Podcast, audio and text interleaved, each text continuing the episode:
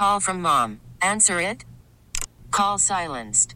Instacart knows nothing gets between you and the game. That's why they make ordering from your couch easy.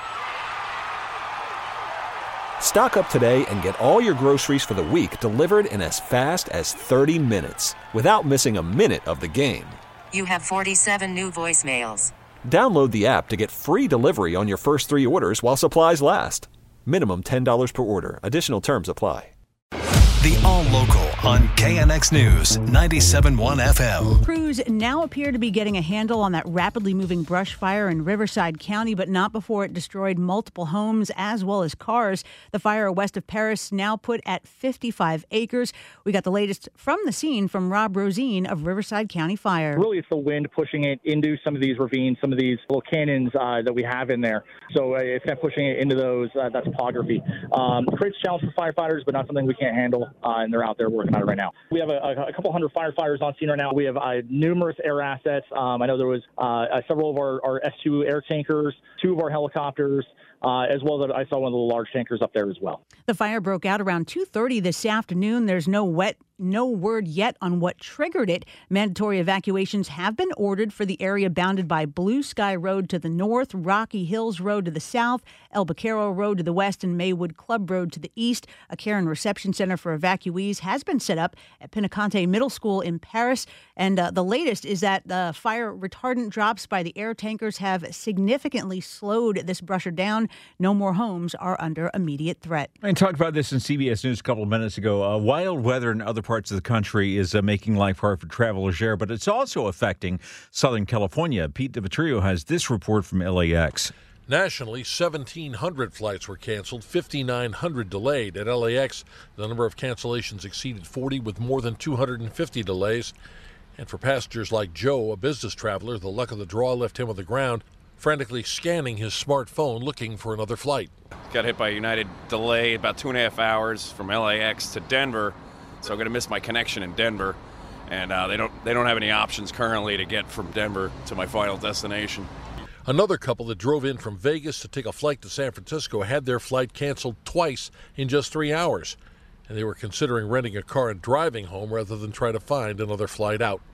At LAX, I'm Pete Demetriou, KNX News 97.1 FM. Today, uh, voters are deciding who will replace former City Council member Nury Martinez. You may remember that she resigned after that recording was leaked of her making racist comments. Emily Valdez reports from Van Nuys. The two candidates in a runoff to be the next LA City Council member for the Northeast San Fernando Valley, Marisa Alcaraz and Imelda Padilla. They were both raised in the area and they both have worked both in government and out of government.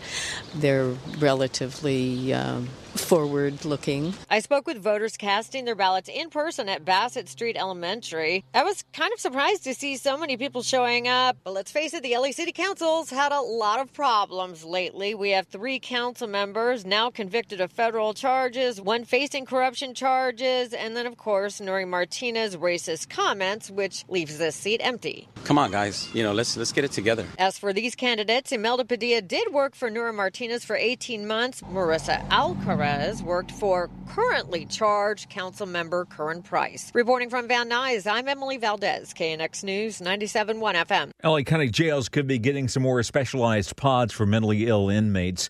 The LA County Board of Supervisors wants to expand a program from 6 to 30 pods over the next few years. Therefore, specific inmates who are behind bars from uh, behavior related to uh, their mental health. Supervisor Hilda Solis says she's pushing for more because they've uh, been a huge help so far. They are painted with murals and staffed by specially trained inmates known as mental health assistants. Those inmates are paid for their work. They can help jail staff care for the people inside the pods. A Redondo Beach woman has been found guilty of a $24 million Medicare scam. The 54 year old has been charged with nearly two dozen felonies for submitting fraudulent claims through her medical supply stores. For years, the woman would direct payments to corrupt doctors who would prescribe equipment they didn't really need. She would also charge Medicare for equipment repairs that were never actually completed.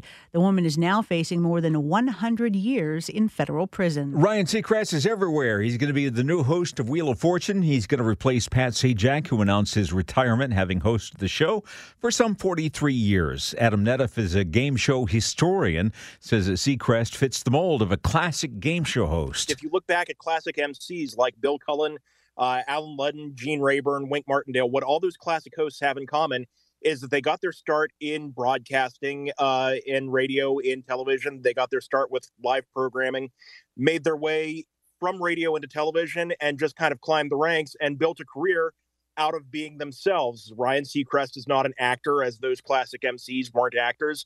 He was somebody who has made a career out of being himself. In fact, back in 1997, it was Merv Griffin who hired a 23 year old Ryan Seacrest to host a game show called Click. The KNX All Local is updated multiple times a day. But for the latest news and traffic, listen to KNX anytime on Alexa by saying, Hey Alexa, play KNX News. You can listen on the Odyssey app, available on Android, Apple, or wherever you download your apps, and on our website at knxnews.com. We get it. Attention spans just aren't what they used to be heads in social media and eyes on Netflix. But what do people do with their ears?